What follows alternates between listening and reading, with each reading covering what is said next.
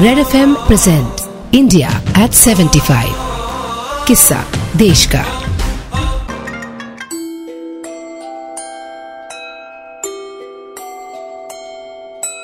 दुनिया में संगीत न होना, दिल में धड़कन न होने जैसा है, और भारतीयों की तो धड़कन में भी सरगम है। हमारी ताली से लेकर गाली तक में संगीत ही संगीत है। लेकिन बात करें शास्त्रीय संगीत की तो कुछ महान शख्सियत है, जिन्होंने हमारे संगीत के रौब और रियाज को दुनिया भर से मिलवाया। और आज बात करेंगे उस हस्ती की, जिन्होंने हमारे सात सुरों को सात समंदर पार पहुँचाया और अपनी तरंगों से विश्व भर में उमंग भर दी।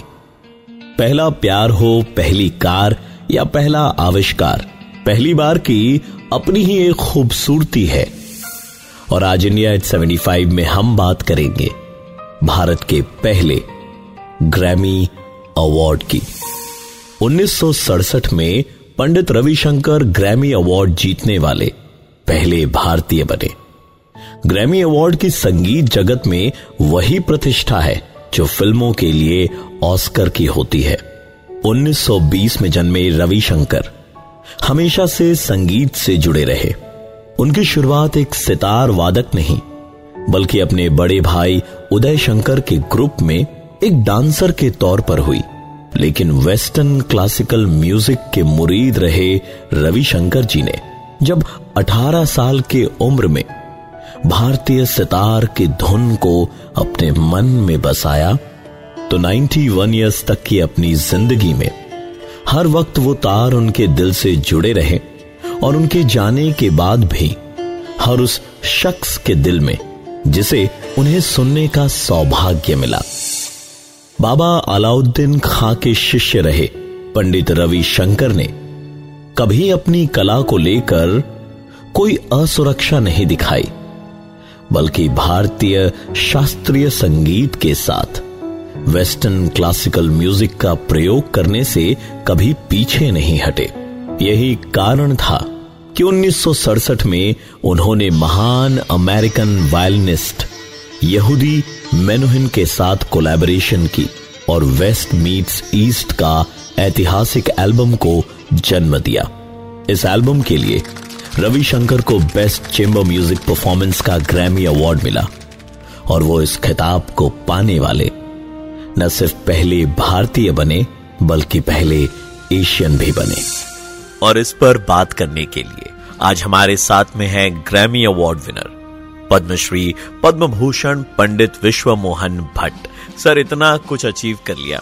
आपके हिसाब से क्या बाकी रह गया है? आई डोंट एक्सपेक्ट और I don't run for award brother जो मिल गया उसके लिए भगवान का धन्यवाद है। सर आप स्वयं पंडित रविशंकर जी के शिष्य रह चुके हैं।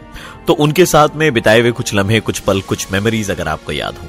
पंडित रविशंकर जी गुरु जी से जो मेरा वो हुआ था, गंडा बंधन बोलते हैं हम लोग, कि नाउ यू आर माई गुरु और सब I surrender my life to you ये एक प्रतिज्ञा होती है, और गुरु की प्रतिज्ञा होती है कि now you are my disciple I will give you the gyan the knowledge what I gained in my life जैसे अब आपने गुरु जी का नाम लिया तो उनका एक जो शो था रॉयल एल्बर्ट हॉल में it was a great experience to perform in Royal Albert Hall और उसके बाद में एक लॉस uh, एंजलिस में शो था जिसमें उन्होंने इंडो जापानीज फ्यूजन म्यूज़िक किया था। और इधर उधर बड़े बड़े जो वेन्यूज हुए वो सब यादगार रहे मेरे। अभी जो लहर जो आई वो जैज और पॉप और रॉक और इलेक्ट्रॉनिक इतना लाउड होता है वो मैं उनकी बुराई नहीं कर रहा हूँ। लेकिन what happened with Indian classical music वो जब गुरुजी ने वहाँ पहुँचाया तो उनको ही लगा कि अरे ये तो कोई पीसफुल म्यूज़िक है एकदम. एंड गुरुजी ने उसको ऐसा एस्टेब्लिश किया ये कहा उनको समझाया कि this music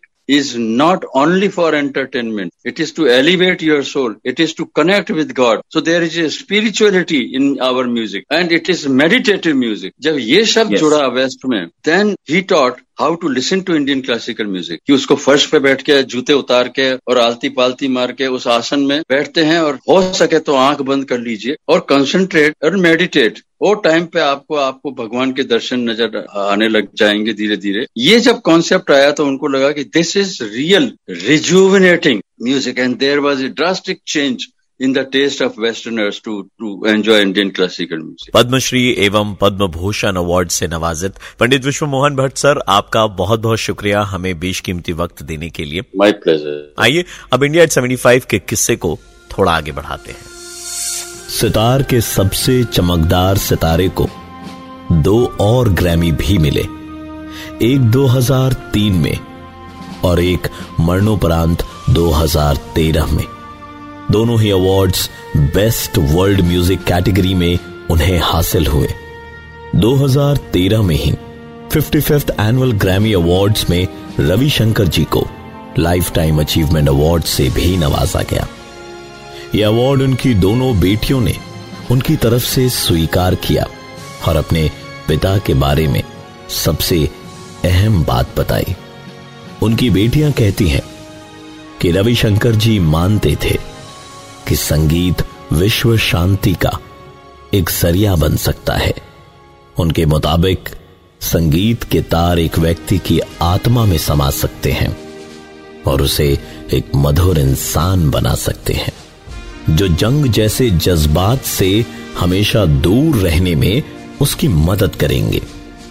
आज़ादी के 75 साल बाद हमें ऐसे ही लोगों और विचारों से प्रेरणा लेकर अपने देश और दुनिया भर में शांति और दोस्ती का संदेश देना चाहिए।